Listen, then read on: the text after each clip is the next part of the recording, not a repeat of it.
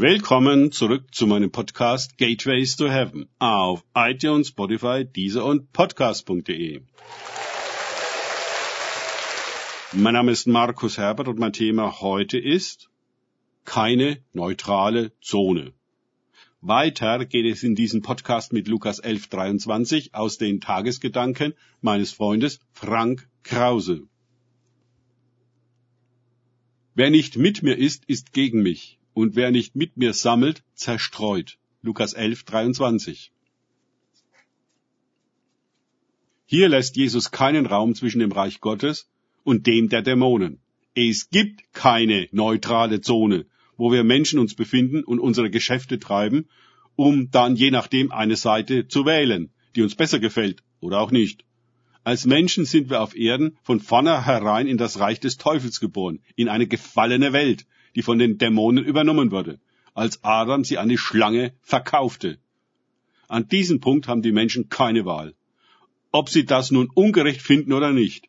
Für den Fürsten dieser Welt sind wir Beute und werden von Anfang an indoktriniert, nach den Regeln dieser Welt zu spielen und uns gerne ausbeuten zu lassen.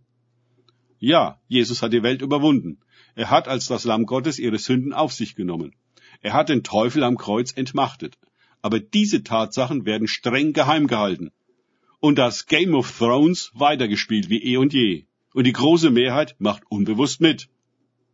Nun besteht die Mission der Gemeinde unter anderem darin, die Welt über die Veränderung der Machtverhältnisse aufzuklären. Aber wie wenig bewusst ihr diese Aufgabe ist. Sie produziert kaum Jünger Jesu, die in der Lage sind, den Dämonen entgegenzutreten und ihre Beute wegzunehmen sondern Kirchenagenten, die das Reich der institutionellen Kirche voranbringen mit Hierarchie und Bürokratie, Mitgliedern und Besuchung, die weitgehend nichts von dem Konflikt der himmlischen und irdischen Reiche wissen und welche Rolle sie darin spielen. Jesus sagt, wer nicht bewusst, entschlossen, aktiv mit ihm ist, ist gegen ihn, denn er ist Teil der Finsternis, die das Licht nicht ertragen kann. Jedenfalls nicht das Sonnenlicht der Wahrheit. Sie leben im künstlichen Ersatzlicht der Welt, so wie bei Neonlicht. Es ist eine erstaunliche Erfahrung, wie selbst gebildete Menschen nervös werden, wenn die Rede auf Jesus kommt. Etwas in ihnen reagiert spontan und instinktiv mit Abwehr. Wird das Thema nicht gewechselt, werden sie aggressiv oder laufen weg. Warum sie so unhöflich reagieren, ist ihnen selbst schleierhaft. Möglicherweise setzen sie gar ein extrem hässliches Gesicht auf, ballen die Fäuste und bauen enorme Körperspannung auf, ohne etwas davon zu merken. Ja, die Dämonen lassen grüßen.